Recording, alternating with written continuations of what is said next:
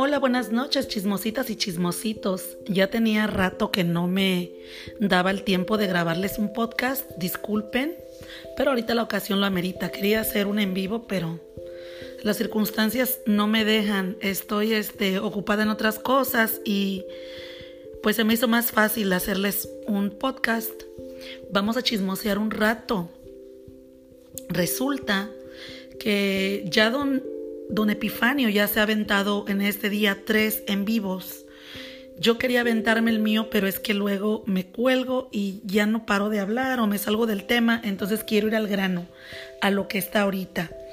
Eh, probablemente tenga que poner privado el video, eh, los dos videos que subí de él, porque dijo que va, va a denunciar los canales.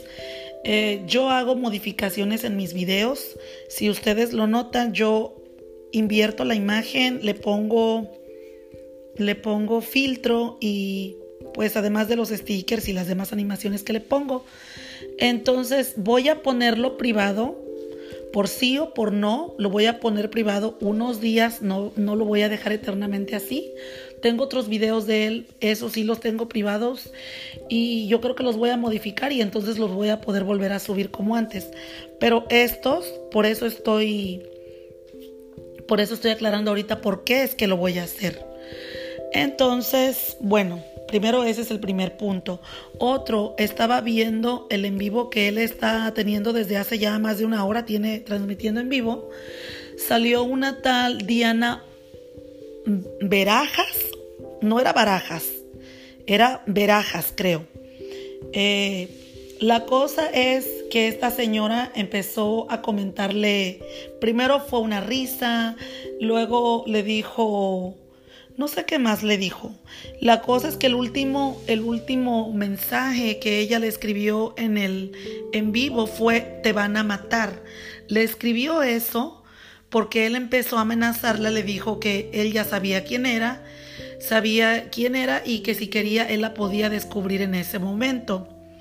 Ella le empezó a decir que no y después él le di, ella le dijo a él que lo iban a matar. O también recuerdo que le escribió que él ya no quería a doña Erika, a su esposa. Para mí sería fácil grabarles el pedazo del en vivo y ponérselos aquí Consideraré grabar esa parte y entonces ponérselas, pero muy, muy, muy editado, con tal de que no me tumben ese video, con tal de que no me vayan a meter un strike. Entonces, en lo que estaba, don Epifanio dijo que él sabe perfectamente quién es ella, que es su familia, como otras veces, no sé si ustedes saben, él se ha referido a que él, a que él tiene conocimiento de que la persona que lo molesta es su familia.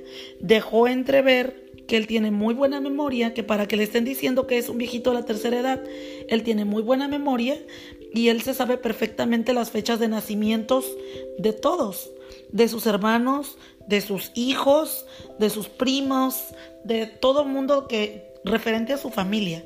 Y dijo que de esa señora él sabía que no se llamaba Diana, que era su familia directa, eso dio a entender él, y que se sabía dónde vivía, su fecha de nacimiento. Ay, disculpen por el por la notificación de mi teléfono. Este, que se sabía su fecha de nacimiento, dónde había nacido, dónde vivía y que se sabía todo. Entonces, él dijo que él hablaba por ley, que él sabía perfectamente cómo actuaban las leyes de este país, de Estados Unidos, y que podía que él podía ah, tomar acción legal en contra de esa persona y que la ley estipula que cuando se hace una amenaza tan grave como esa que hizo esa persona en el en vivo, eh, podían ser deportados. Él dijo palabras textuales de él. Hay muchas personas de aquí que han sido deportadas por amenazas como la que me acaban de hacer. Ahí metió cuchara doña Irma, la que es su, ah, su moderadora, y ella se puso a borrar los mensajes. Las personas le dijeron que no hubiera borrado los mensajes y que los hubiera dejado tal y cual para que pudieran sacarle captura de pantalla. Don Epifanio dice y asegura que él tomó captura de pantalla antes de que, de que borraran los mensajes, pero yo lo dudo mucho porque él ni siquiera sabía que lo habían amenazado de muerte, supuestamente, porque así lo dijo él, que lo estaban amenazando. A lo que yo pude ver, yo estaba haciendo unas cosas eh, aparte y tenía eh, puesto el en vivo, lo estaba escuchando. No podía grabar el el en vivo en sí porque estaba con las manos mojadas. Estaba lavando trastes, pues, para, este, para explicarles mejor. Entonces, si yo lo busco, lo encuentro, pero es que yo a lo que leí fue que él empezó a decir, Dianita, ¿quieres que yo te descubra? Yo sé quién eres tú, ¿quieres que yo te descubra? Y ella le dijo, no.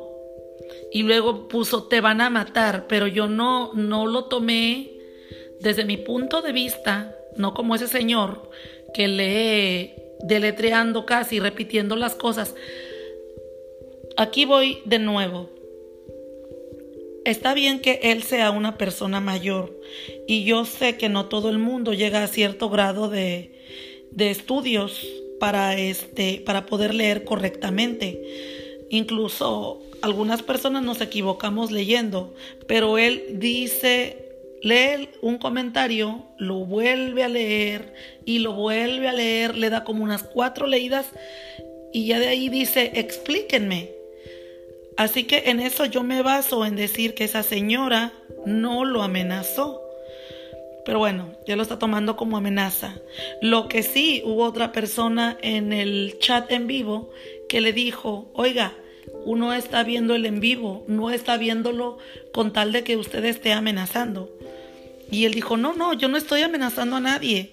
Pero es que en sí, como eso se tomó, otra vez volvió él a decir o él a amenazar con que le iba a echar la migra a la persona que le estaba diciendo de cosas en el en vivo.